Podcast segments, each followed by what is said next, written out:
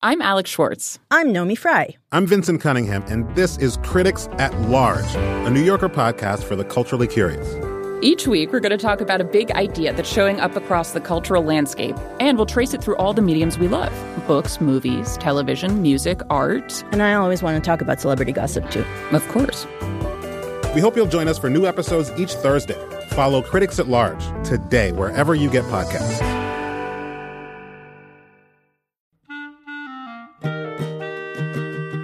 This episode of Livewire is brought to you by Progressive.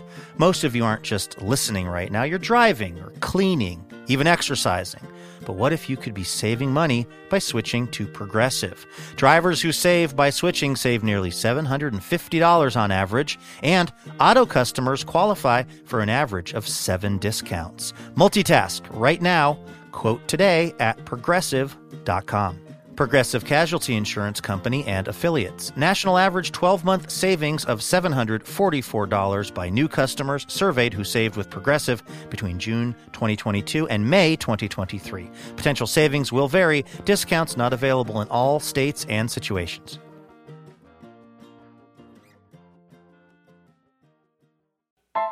Hello there, I'm Dick Chevron. I've been in the music business 42 glorious years, and I've worked with some of the biggest names in the business. In my upcoming 12 part radio series, Dick Chevron's Wall of Sound, conversations with the founding fathers and stepmothers of rock, I'll be chatting with the men and women who founded some of the biggest bands in the world. Just listen to some of these names. Eddie Van Halen, Jon Bon Jovi, Kip Winger, Edgar Flock of Seagulls, Fred Foreigner, Jeff Pink Floyd, Jim Shins, Abdul ACDC, Kyle Megadeth, Carol Steely Dan, Louis J. Sex Pistols, Mike, Peter, Paul, and Mary, Billy Billy Joel, Duran Duran Duran Duran. These are the pioneers of rock and roll who lent not only their name, but also their talent and will forever be remembered in the annals of rock. Hey, guess who else is stopping by? Ronnie James Dio, Harold and Janet Eurythmics, Dennis Aerosmith, Diane the Bangles, Dr. Klaus Led Zeppelin, Jana Bananarama, Bill Crosby, Stills Nash and Young, and Mr. Carl, Mr. Mister. Tune in to Dick Chevron's Wall of Sound with me, Dick Chevron, every Saturday night after Dick Clark's Wall of Meat, and the show I've been listening to since my blackout years in the 70s. It's, it's. From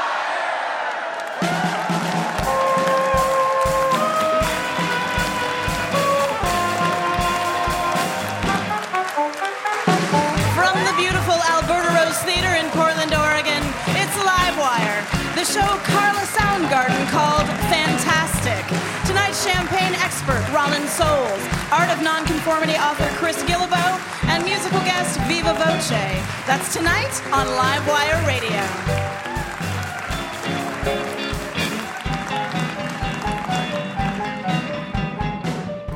Welcome to the show. I'm your host, Courtney Hameister. And you will also have comedy from Faces for Radio Theater to look forward to. Poet Scott Poole with What I Learned Tonight, wherein Scott sits in our audience and in just one hour, the time it took Kurt Vonnegut to smoke approximately 120 cigarettes, he writes a poem that encompasses all of the lessons he's learned during the show. And of course, music from our house band, The Mutton Chops.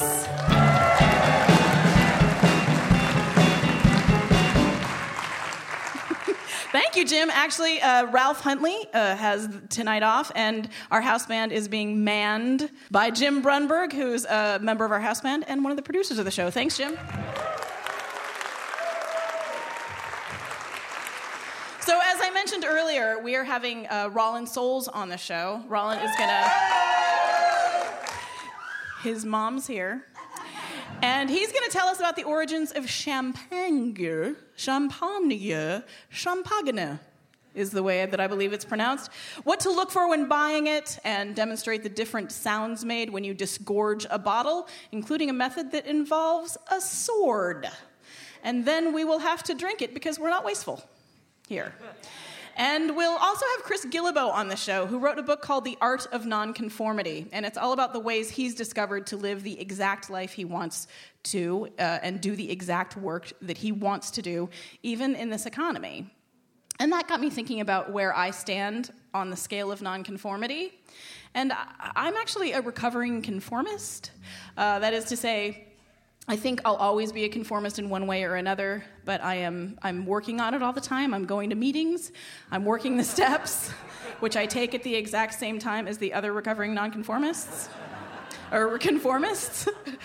I don't think that the pressure to conform really hit until middle school. I remember being a free-willing kindergartner walking out of the house in my bell-bottom jeans and the, with the gingham cuffs and my stars and stripe halter top and my buck teeth you could drive another person with buck teeth through. And i didn't give a hoot what anybody thought. I looked fabulous. And then in elementary school you were fine as, as long as you had a dr. Pepper flavored Bonne Bell lip smacker. And your hair was feathered so that you could fit at least two fingers into the hair tube the feather created. You were fine but then in sixth grade, that's where things went south. Maybe because we moved to the south. At, at, my middle school in San Antonio, Texas, all the girls would actually call each other if we were thinking about wearing a dress that day, because we didn't want to be the only one wearing a dress. There was essentially an I just got a new dress at Marshall's, help me out here emergency phone tree. And shopping for school supplies was a nightmare. We didn't have cell phones back then, so we couldn't call to see if, if, if it was Pee-Chees or Trapper Keepers this year. And if you showed up on the first day of school with the wrong one, you might as well have been wearing a concert t shirt from last year's Kiss tour. Oh, Lick It Up? Yeah, that was a great tour two years ago. Um, but I, I, believe that I come to my conformist ways naturally. My father was a West Pointer. He followed all the rules in almost every aspect of his life. His one crazy vice was going to Vegas every couple of years and counting cards. Uh, thankfully, he was absolutely awful at it, so he never got caught because he didn't win. And uh, my mother began her life following the rules. My grandmother tells the story of getting a letter from her while she was training to become a United stewardess in the early 60s. It was from New York City, and it said, Oh, mom, there just aren't any good girls here at stew school.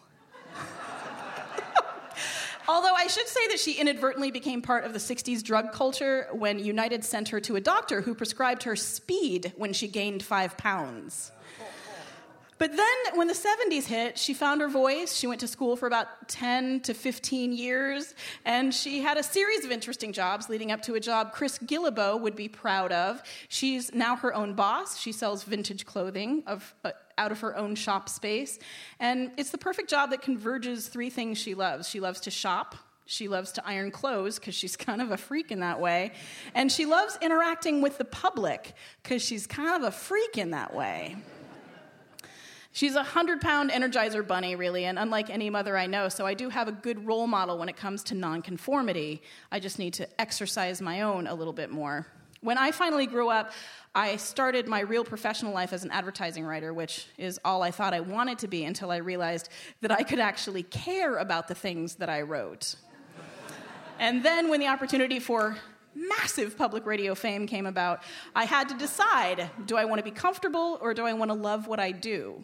Advertising was a fun job, and that's where my friends were, and I knew all the rules, so I never feared showing up with uncool office supplies on Monday. So now I'm not my own boss, but I act like I am. And I'm not comfortable either. I was discouraged to discover that independent public radio pays approximately 0.003 of what advertising does. so I found new things to do with ramen, add broccoli, it's festive. Uh, and uh, being creative for a living means being comfortable with discomfort. So I may not be comfortable, but I'm happier. I still think about what other people think every single day, but I can't tell you how proud I am of the fact that I can't find my job on the pull down menu when I'm taking an online survey. My entire field is missing.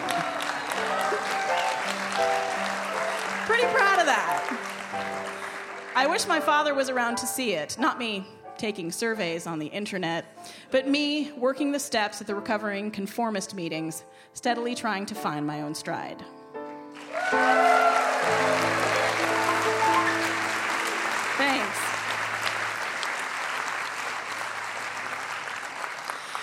Our music tonight uh, features the atmospheric, sultry melodies of Viva Voce.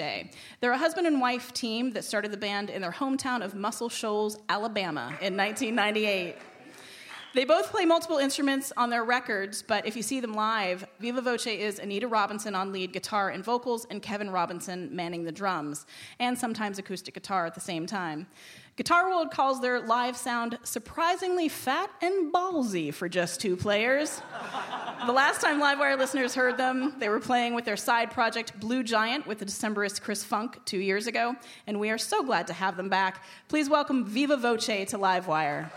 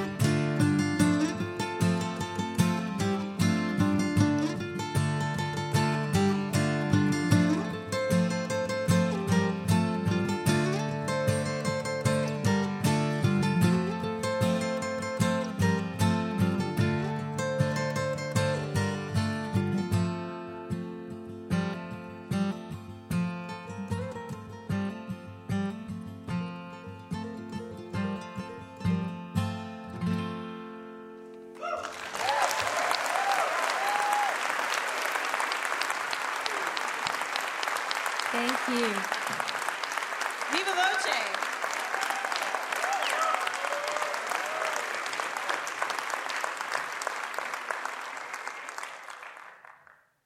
Welcome to the show, you guys. Thanks for having us back. Now, you have a new record out called The Future Will Destroy You, but I've actually read that you think of that as a, as a positive thing. Can you explain that? Well, Kevin sees it as positive. I'd see it as more realistic. I guess just sort of I was venting a little of my angst and apprehension I was feeling about things like people writing things that are going to affect you 20 years down the road. You have no idea what it is, or technology and, and that kind of thing. The dark, seedy underbelly of things like that we're certainly headed down a road that you know bears warning, but it's meant to be a gentle one with tongue firmly in cheek, as Mhm. most of our records are. So. So you you think you specifically are headed down a frightening road, or we as people are headed down a frightening road? They're two very different messages. It was a moody period of lyric writing. That's all I can say. Well, I, when I when I read that you thought that it was that it was a positive thing, I felt like maybe you were talking about, in, you know, in some cases it's it's great to actually destroy parts of yourself or just destroy everything and start again. You know. Oh, yeah, absolutely. I mean, it takes a good bit of inner strength to be able to reboot, you know, to Yeah. start from scratch. But it, the future doesn't have to destroy us. I mean, it's what we make it today. Yeah. You know. Yeah. Um, so you guys are you're both from Muscle Shoals, and um, Anita, you actually grew up. Your family owned a record store in Muscle Shoals when you were a kid. Well, we did a lot of things that were musical. We, my dad would have a guitar repair shop for a while, or he would DJ at the local radio station for a while. It usually always involved music, and uh, it was a, a family affair, and so that seems natural to me, and that's sort of the way we look at our livelihood and our life as well. Right, right. Well, and and you're married, or Yeah. together. You're a couple. We are married. Yeah, so it is a family affair. The band is a family affair. When you're writing songs, do you ever send each other sort of passive aggressive messages lyrically, like, "Hey, you know, I just I just wrote this song. Uh, it's called Why Don't You Ever Take the Garbage Out? I just did it last week. Uh, it's it's not rocket science. That's the chorus. That's actually it's not how- rocket science. Does that ever happen? That's how they all happen. Yeah, every one of them. All the choruses, the good choruses happen that way. Right. Or if someone forgot to take the dog out or whatever, it becomes Sure. a, it becomes a chorus that is laughed at at first and then maniacal eyes and then hey, that's a good melody and next thing you know. Next thing you know, there's a, there's a song about not taking the See, dog out. I meant to not take the dog out so that we could write good songs. Well, you do. I mean, you kind of have to maybe, you know, start start some problems, you know, so that your songwriting will be more interesting. Well, I, We don't yeah, need more sometimes I feel like sometimes I feel like that uh, you know we need to have a little more mystique and not, and not so much obvious domestic bliss. Because this Or is kind of what you see is what you get. so we do what we can. We try to be as real as we can. Yeah. Well, it's wonderful to have you here, and the record is "The Future Will Destroy You," and uh, you're going to sing a second song for us later in the show. Sure Thanks so much for being here. Viva voce. Thank you.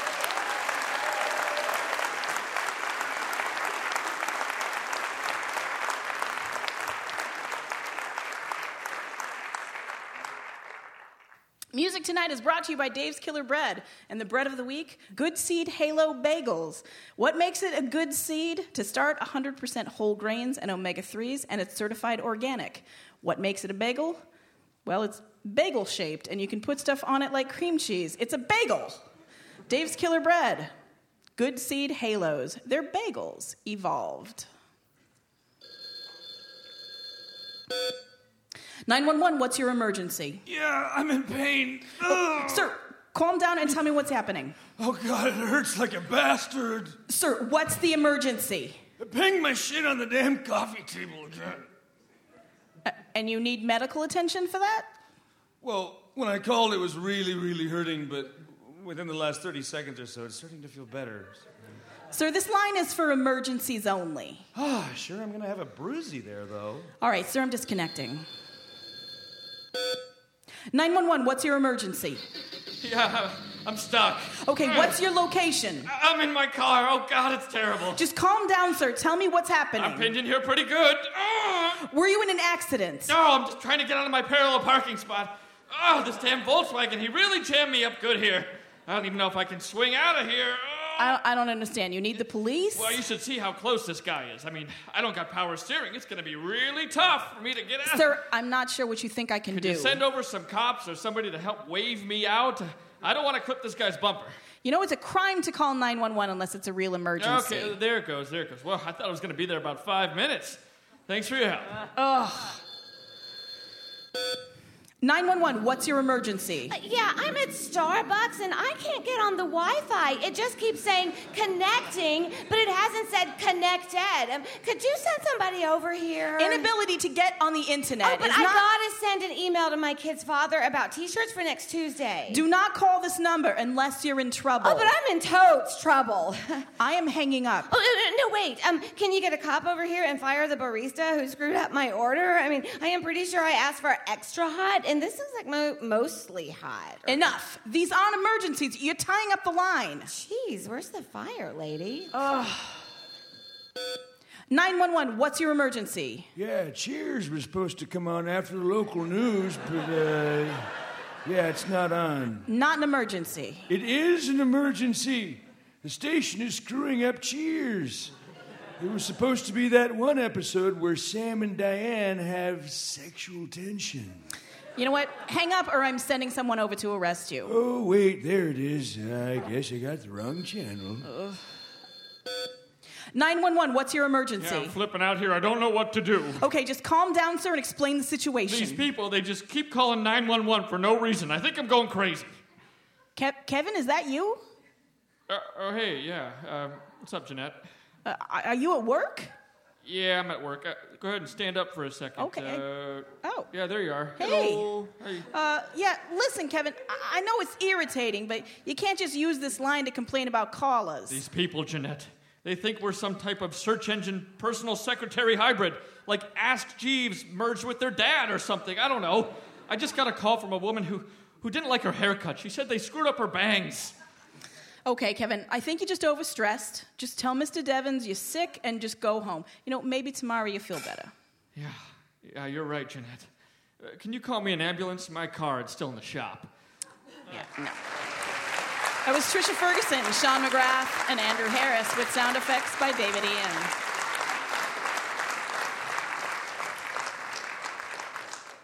You're listening to Livewire, the radio show for people who, when buying underwear, always choose the variety pack. Coming up on the show, expert winemaker Rollin Soles, professional nonconformist Chris Guillebeau, poet Scott Poole, and more from Viva Voce. We'll be right back.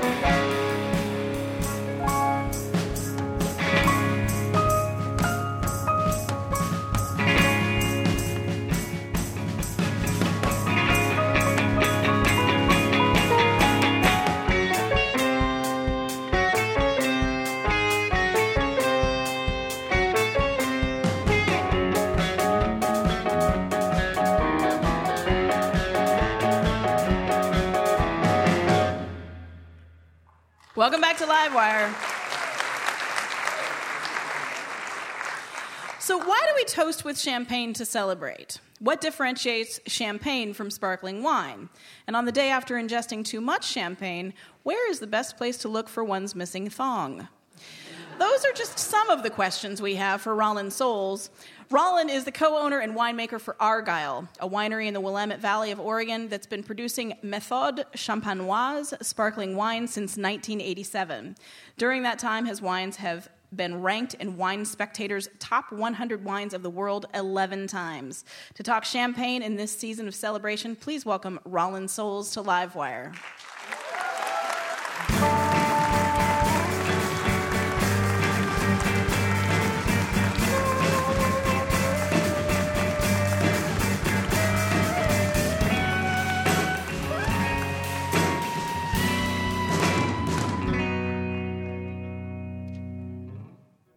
Welcome to the show, Rollin. Thank you. It's an honor uh, uh, to be out here. It's cool. Good. I'm so glad. Well, it's great to have you. Um, so, th- the first question that I had is really just why champagne? What's the history of champagne, and, and why is it our chosen beverage to toast when we're celebrating? Uh, you know, one thing that uh, struck me is in the show having Viva Voce, look at uh, it's the male and female interaction type deal going on there, and Right. it's pretty special, isn't it? Yeah, absolutely. And, and, and sparkling wine, the best sparkling wines have Pinot Noir, which is associated with masculine qualities, Chardonnay, associated with feminine qualities. Mhm. And it's the only beverage I know b- besides a musical duet where you put those two together, and it's, and it's a wonderful thing. Yeah. That's very sweet. Um, I heard some crap about the French aristocracy or something, but I like that better. Yeah. So, what is it exactly that makes champagne champagne, that differentiates it? Uh, you know, uh, in the world, you look for a lot of inspirations uh, for your craft. If you're if you're really an artisan, and, and one of my uh, latest um, uh, inspirations has been Henry David Thoreau. Believe it or not. Wow. In fact, I think they uh, reported not long ago that they found some old champagne in the bottom of Walden Pond. Isn't that bizarre? Uh, but the but the guy uh, he uh, went around tasting apples all over the place, and he would taste these apples that are really tart. And and I make wine that comes from grapes that are really tart as well. And, one of my favorite uh, aha moments for making uh, sparkling wine was uh, how do you take in, in Henry David Thoreau's words? Uh, yeah, it's so sour that it would put a squirrel's teeth on edge. That's what I deal with on a day to day basis. And that's why every night I go to bed and it's just like, it just destroys me. And, and then we transform it into this beverage that's like, you know, a duet, male and female. And it- Sweet. and it's, and You it's, actually turn the sour into it's- sweet. And it's gorgeous. Right. You know, you're looking gorgeous tonight, too, I have to say. Uh, and- Don't try to change the subject. I asked you what made champagne champagne. Uh, well, you know, uh, there, I, I don't know if there's like um, math. Although, thank you. Perhaps we're, we're, we're in Portland, and so it's quite possible we have some like astrophysicists out there, or Mhm. mathematicians, and and you know another inspiration uh, for life is. Um, uh, uh, You're not going to answer the question. Is Edward- Answer the question. I, I'm getting there. I, Okay. it's it's a it's a complicated enigma within a Uh-huh. you know uh, deal. Um, it's yeah. I kind of forgot the question. Uh, the, uh, but no, no, wait, wait, wait. This is really good. Okay. This is really good. We're, we're in the heart of, you know, uh, the Willamette Valley and all that kind of stuff. And, and one of the inspirations, I would guess that most of us, Edward Abbey. It, reading Edward Abbey is, uh, I just love reading Edward Abbey. And the guy, the guy was talking about infinity one time, and he said the only way to contemplate infinity is to think about the ignorance of humankind. I thought that's pretty cool. But you know, that's so that's so negative. But that's that no no that's so negative. Right. And so another way to think about infinity is you get a beautiful bottle of sparkling wine. and you- Yes, and you- there. That's where. That is where we are going with this. and and you got that you got that you know that flute looking glass. Yes. And you've got all those itty bitty bubbles coming out of there. Which and there's there's You different know. sizes of bubbles. and right? hopefully there's masculine and feminine there as well. Well, and it tends to lead to connections And- between men and, women. And the to- Let's just say, oh. though, hypothetically, I'm just going to stop you there. Hypothetically, Yeah. I am contemplating infinity at the grocery store, and I'm trying to choose a champagne because that's what I'm that's what I'm thinking about. It doesn't come in a can. It doesn't come in a can. Right. I actually did have a champagne out of a can at a bar recently because I'm classy like that. Um, how is it possible to ever have a good tasting champagne out of a can? Uh, no. Okay. I'm, I'm just I'm making sure. But you actually you have uh, it's oddly you don't have a degree in philosophy. Uh, it is Yeah, yeah, it's true. you studied microbiology. Uh, I, I did. I'm into like little things. Little bubbles. Know, Right, right. Uh, Yeah. uh, the tinier the better. Right. Generally. So, h- h- how does how does a background in microbiology make one more ma- make it easier for you to to make Um, champagne? I don't know. I had to, uh, uh, I had to think about that because you know the the world's smallest winemakers are those little yeasts. The little yeast that, that turn into champagne. and they're cute. Uh, they all look They the are same. cute. They look a lot alike. right. Yeah, they're not. Yeah. What does the difference in bubble size mean? Like if I'm looking at the bubbles in a glass of champagne, do I want the bubbles to be big or do I want them to be oh, small? Oh man, the tiny is the best because as you're contemplating infinity,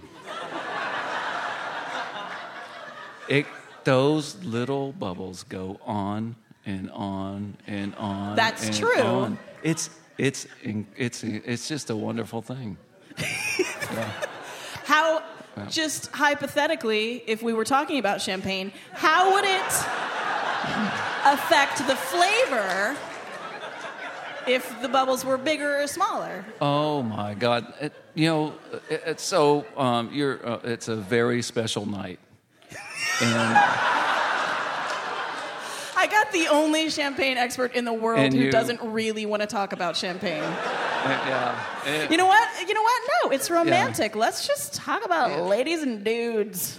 So you, one of the things that, that you're going to be doing with us tonight is you're going to you're going to be demonstrating the sounds that different kinds of disgorging make. Uh, we we can do that. That would would be fun. That would be fun. Yeah. Um, so so uh, what order do you want to do these in? There's three, right? Uh, let, us do the saber. Okay. That- that- that's the best. What, you know, you you probably don't want to try this at home um, unless you're you know had a big night. So you you you, you take the bottle and you um, take the uh, cage off. That You little take the cage off. The, cage. Yeah, the cage is what's Yep. what's covering the I cork. know why the cage Cork. champagne sings. Exactly. Remember that book? That was a good book. It was. Maya Angelou wrote that. She was drunk at the time, of course. Yeah. And so um, there's a seam on every bottle where uh, you watch the seam and it comes up to a little T. Shoot it, shoot it out to the audience. It's a bit like SeaWorld. Or a Gallagher show, but classier. So what, what we're doing is we're taking the back of the knife and we're sliding it up the bottle of champagne Yep. and And just really and just whacking whacking the, the crap out of it. Ready? Holding it so.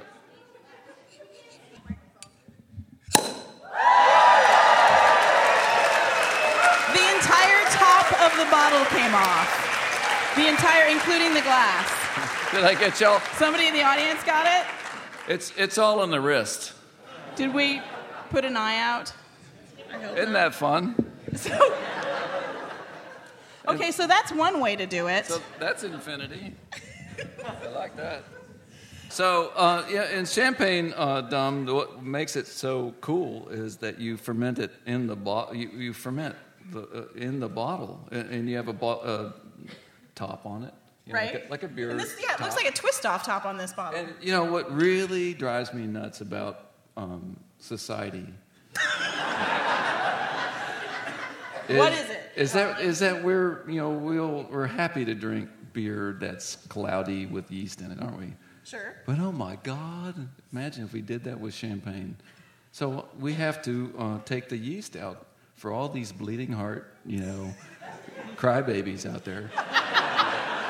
And this is and this is how one way that we can do it. So we have a reverse uh, bottle uh, opening tool. And so this is this is like a hundred year old tool. Oh, excellent. Yeah, it's beautiful old tool. It's So so Courtney, uh, if you don't mind, uh, you- you- you- if try. you would like, there's only three things you got to remember. You flip the top off. You point, you're pointing it down. Okay. Because you want the yeast to blow into this little bucket. Okay. And then, but at the same time, your thumb goes over the top and you lift it up to a 45 degree angle.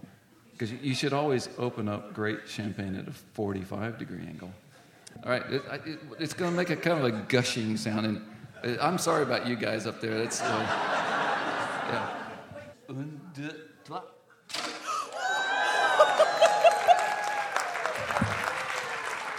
And so, um, yeah, my- you just had to immediately put your thumb on it just to stop it from to stop anything else from escaping. But a nice big, just Yeah. wave of champagne came out, and it hit my legs, and it was refreshing.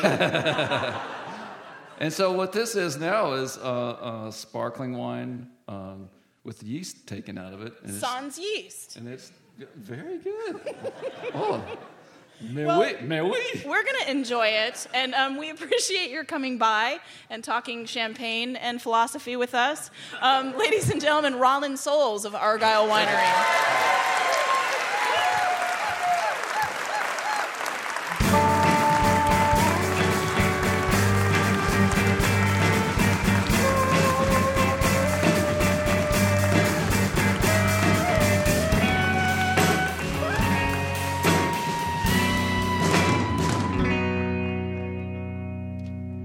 That was Rollin Soles of Argyle Winery, and you're listening to Livewire Radio.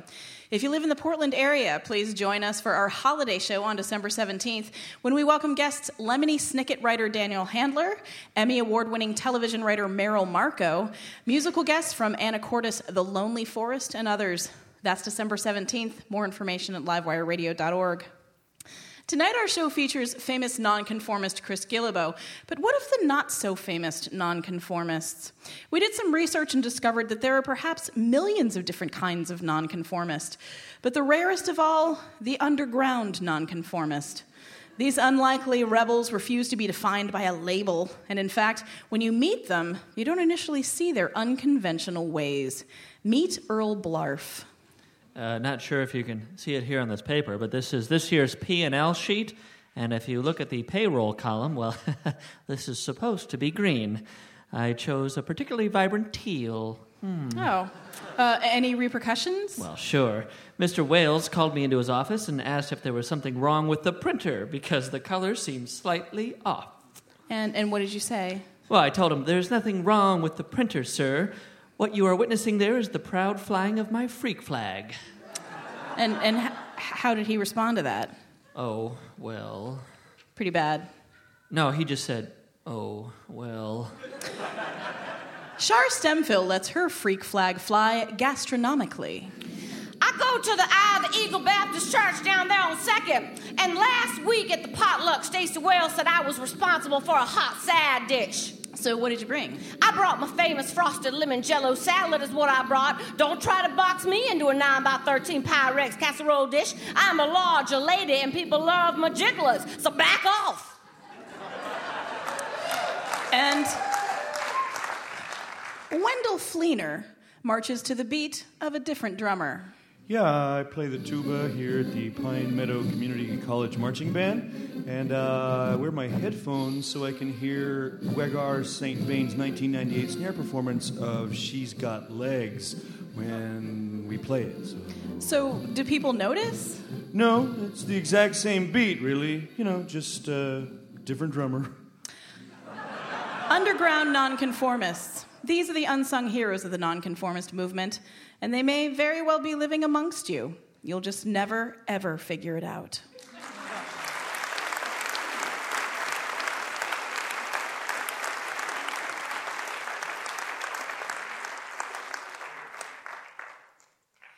On his 1978 live record, A Wild and Crazy Guy, comic Steve Martin illustrated just one of the issues one runs into when teaching people to be nonconformists. Okay, let's repeat the nonconformist oath. I promise to be different. I promise to be unique. I promise not to repeat things other people say.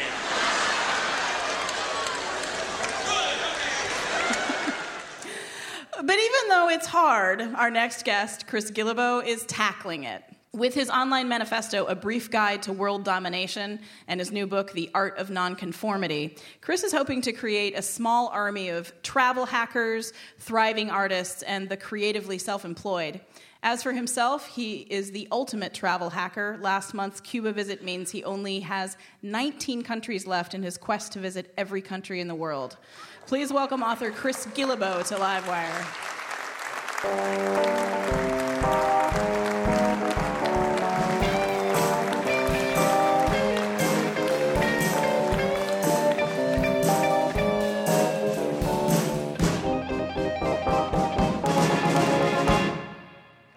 Welcome to the show, Chris. Thanks for having me. Well, it's great to have you. Uh, the book is The Art of Nonconformity Set Your Own Rules, Live the Life You Want, and Change the World. In what way have you done those things in your own life?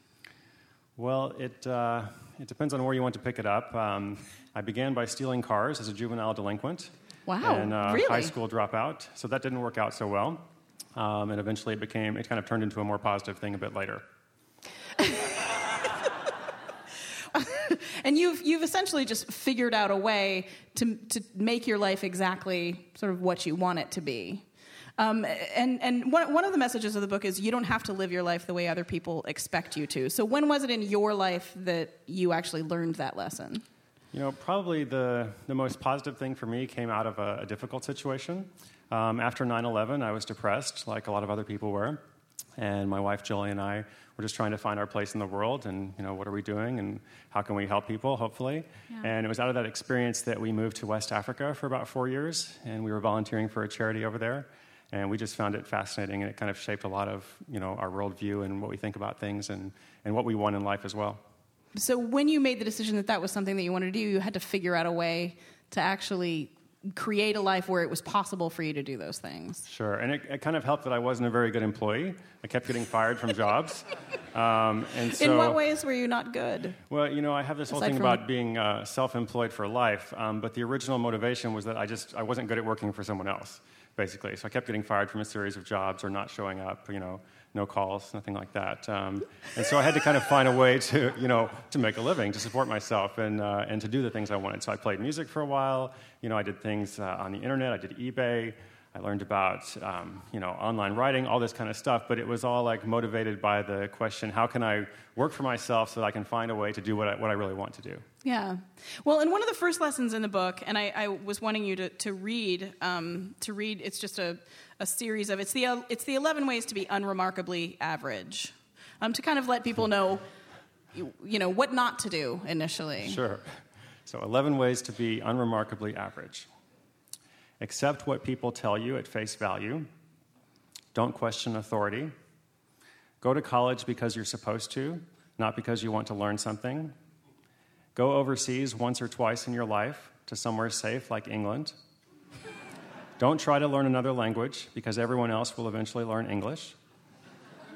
Think about starting your own business, but never do it. Think about writing a book, but never do it. Get the largest mortgage you qualify for and spend 30 years paying for it. Sit at a desk 40 hours a week for an average of 10 hours of productive work. Don't stand out or draw attention to yourself. Jump through hoops, check off boxes. So, um, yeah, it's a. First of all, don't knock thinking about writing a book but never doing it. Um, all the cool kids are doing that. But, but I did, as I was reading it, I thought, wow, I'm doing six or seven of these. So, how do you, if you recognize, okay, I've got all these issues, where do you begin? Sure. I think it's important to say that, you know, probably all of us at different points in our lives, we have accepted mediocrity or we, we have accepted doing things a certain way because that's what everybody else has done and that's, that's all that we know. And so I think probably the first thing, you know, accept what people tell you at, at face value. That's probably the most important thing. And so if you start by, you know, questioning motivations and questioning what people tell you and questioning, you know, the prevailing norms and prevailing practices and, and start thinking, you know, do I really need, uh, you know, a degree to do what I want to do with my life, whether it's a graduate degree, undergraduate degree, or whatever. Um, do I really need to sit at that desk, you know, for 40 hours a week if I'm being judged on, you know, what I'm delivering? Um, is it true that only rich people can travel? You know, if I don't have a lot of money, isn't there a way I can still see the world or do something? And so I think that's probably the, the most important thing is, is thinking about motivations and then figuring out, okay, what do you want and how can you find a way to make that happen? Which is definitely what you did. Um, and, and it was, you, you were living a comfortable life. And um, you, you tell a great story just about, about how you weren't necessarily afraid of going to Africa.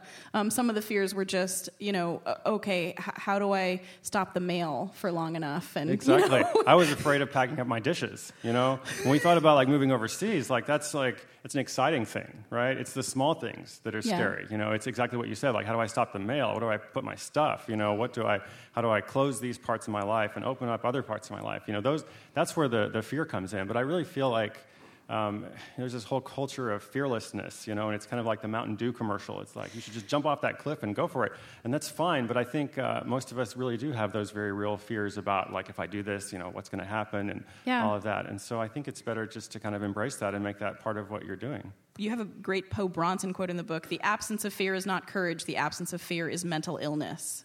Um, and, and I loved that. And, and you, you told a story about accepting fear mm-hmm. and kind of moving past it. But how did you do that? How did you move, move past that fear of change Well, I for don't yourself? think I've, I don't think I've really moved past it. I don't know if any of us ever like completely moved past it. I guess what I learned to do and what I- what I've heard from many other people as they pursue their own you know unconventional life is that they stop letting fear make their decisions for them. So they say, okay, you know, I'm going to accept that this thing really scares the hell out of me. But you know, am I going to be a better person for going through it? You know, am I going to be a better person if I really do that? Is this really what I want? Then I'm just going to do it anyway. You know, Yeah. and you find strength in that. It's not in it's not in like facing down the fear. It's not in like yes, I'm fearless. It's more like just kind of walking through it. yeah. And like I say, you know, we're often afraid of the we're, we, we're often not afraid of the direct thing, but the indirect things. Indirect things like, You know, you know, like people ask me about traveling the world. I'm not really, you know, I've traveled quite a bit. I'm not really afraid of the travel itself. Um, but you know, to come out here tonight, you know, on this stage, it's quite frightening for me. But I just do it anyway. that's great. Mm-hmm. You're doing really well. Well, thanks. I didn't bring any champagne with me. I wish I had. Yeah, well, you wouldn't talk about it if you brought it anyway. Um, so, why did you decide to do this, to try to visit every country in the world? Uh, eventually, it became kind of a compulsion. After I start, after I'd been traveling for a while, I traveled for maybe you know four or five years, um, working overseas for quite a bit. I realized I had been to about 50 countries, and so it started with a goal to visit 100 countries.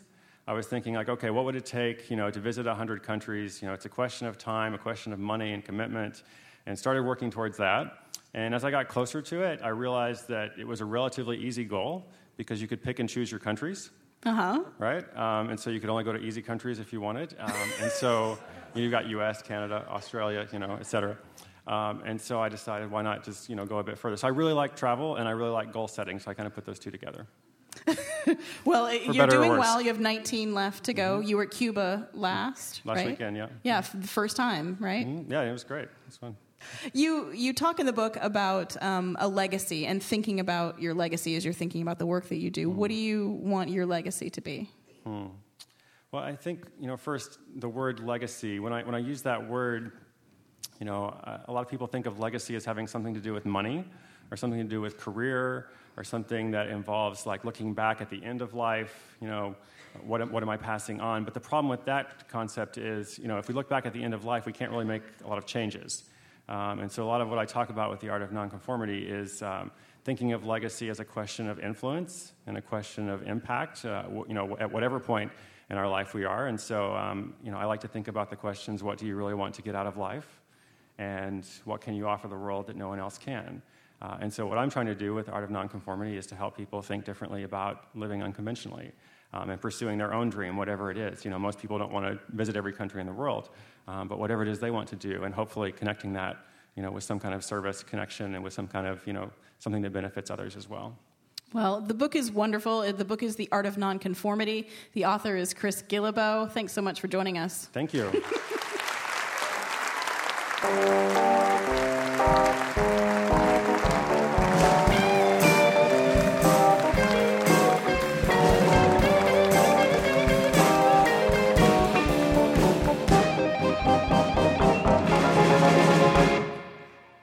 listening to Livewire, the radio variety show for people who enjoy pleasant experiences. Thank you for listening. We'll be right back. Welcome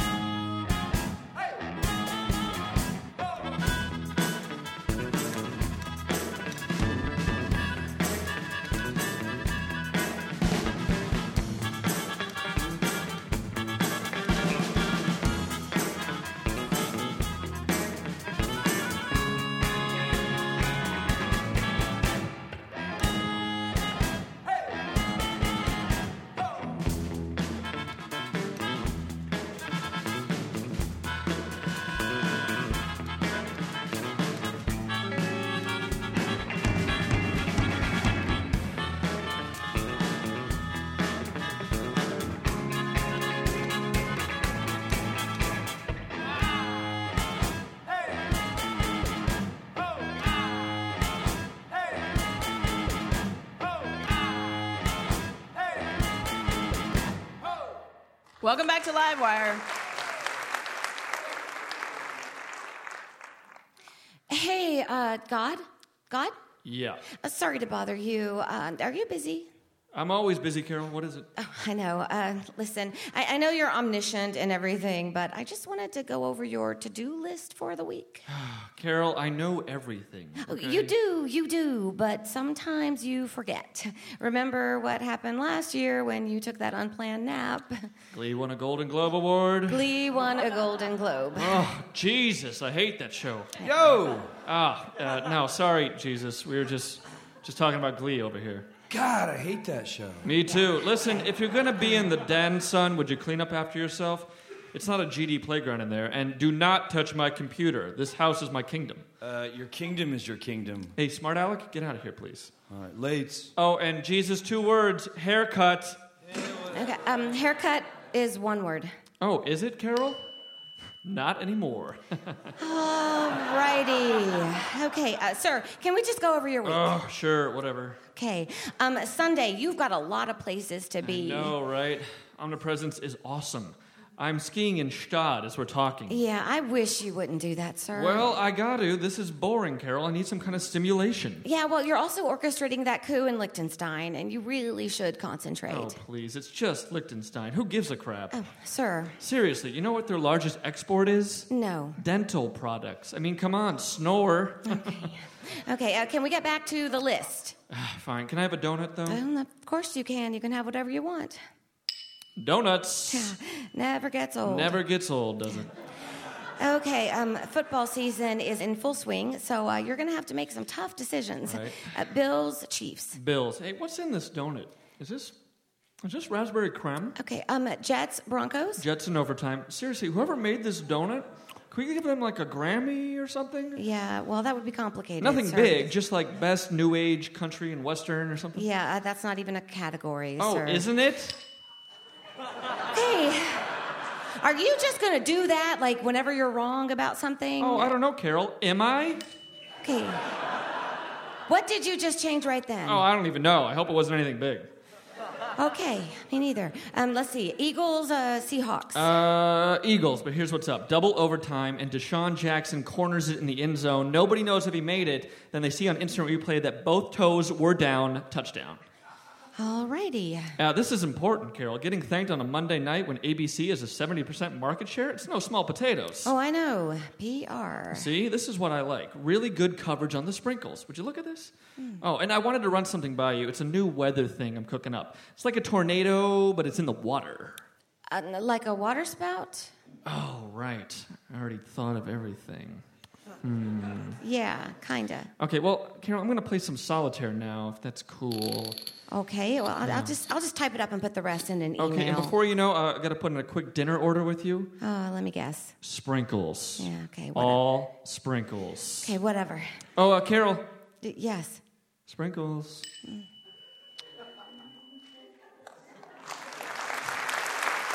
It's Trisha Ferguson, Sean McGrath, and Andrew Harris. Sound effects by David Ian. Ladies and gentlemen, once again, Viva Voce.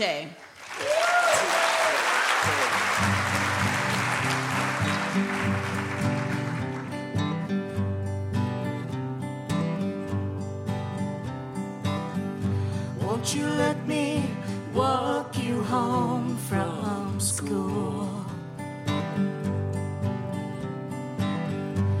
Won't you let me meet you at the pool?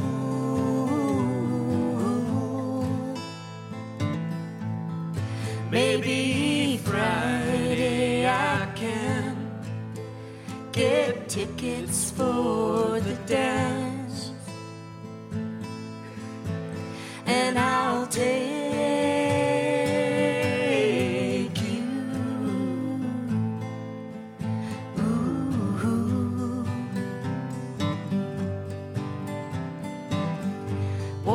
tell your dad to get off my back?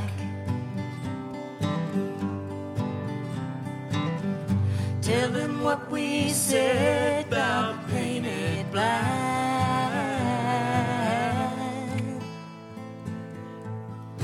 Rock and roll is here to stay. stay. Come inside where it's okay.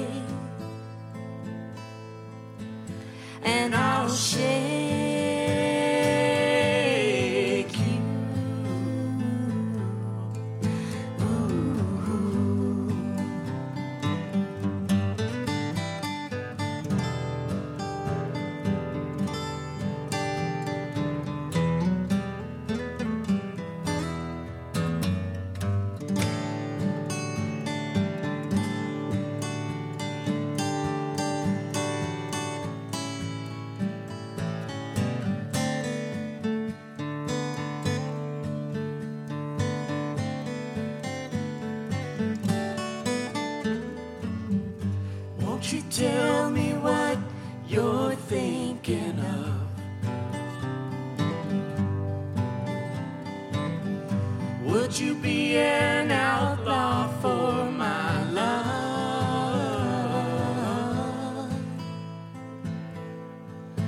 If it's so, then let me know.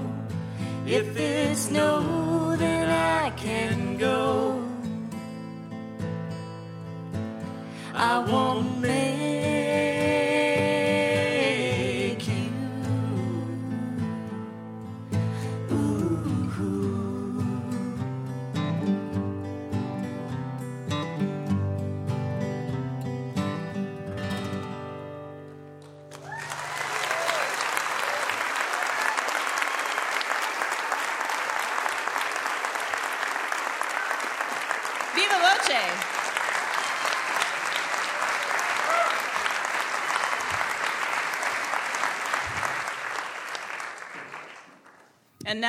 promised, to sum it all up for us with a poem that he just finished writing about 26 to 27 seconds ago, please welcome poet Scott Poole.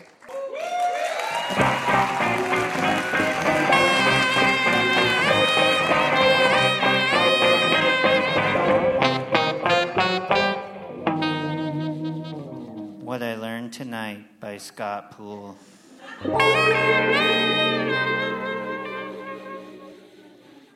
The thing I learned tonight is that I want a suit made of meatloaf. Steamy, hot meatloaf with ketchup buttons.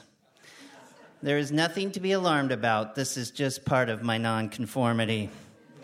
I don't really want to wear it. I guess I just want to serve it bravely to a group of elegant guests like Ronnie James Dio or Louis J. Sex Pistols at an elegant dinner party while I'm nude except for a bottle of strategically placed champagne.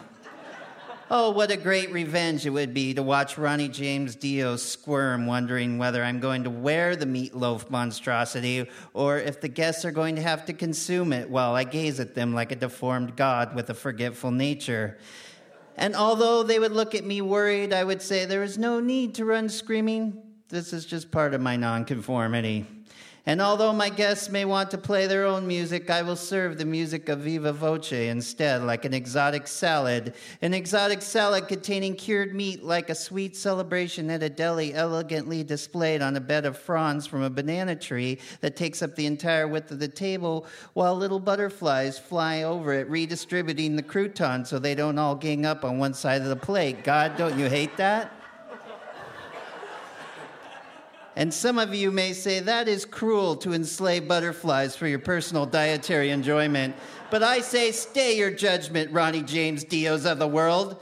It's not fly covered butter, it's the flapping wings of nonconformity. But if the evening needed a bit more of a convincing display of my nonconformity, I would just serve some champagne. I would just open it with a giant carving knife because that's the non-conform like way to do it. It's like a duet of punk rock and hair bands. It's like discovering Albert Einstein dancing around on a dance floor of the infinite bubbles on the bottom of your glass, trying to write on each bubble with a piece of chalk E equals MC square. Right, Ronnie? Wait, Ronnie, wait. Where are you going in your minivan? Thank you. Scott Poole, everybody. That's our show for tonight. Thank you so much for listening. Our guests tonight Rollin Soles, Chris Guillebeau, and Viva Voce. The mutton chops are Jim Brunberg, Paul Evans, and Jonathan Newsom. Tonight's show is made possible in part by our sponsors New Belgium Brewing Company, Whole Foods Market, Dave's Killer Bread, and Burgerville, introducing Burgerville Radio, featuring music from Northwest musicians in all their restaurants. Additional funding provided by the Regional Arts and Culture Council and Work for Art, the James F. and Marion L. Miller Foundation, and listeners like you fine people. Hotel accommodations generously provided by the Hotel Deluxe. Our executive producer is Robin Tenenbaum. The show is produced by Courtney Hameister and Jim Brunberg. The faces for Radio Theater are writers Sean McGrath and Courtney Hameister, performers Andrew Harris and Trisha Ferguson, with sound effects by David Ian. Additional show writers are Jason Rouse, house poet Scott Poole, and Ted Douglas. Faces for Radio Theater is directed by Jason Rouse. Our technical director is Jonathan Newsom. Recording engineer is Nalene Silva, and house sound by Scott McLeod. Production management by Graham Nystrom. Thank you to Rose City Sound. Show theme by Courtney Von and Ralph Huntley. Our show photographer is Jenny Baker. Livewire was created by Kate Sokoloff and Robin Tenenbaum. For more information about Livewire or to subscribe to our podcast, visit livewireradio.org.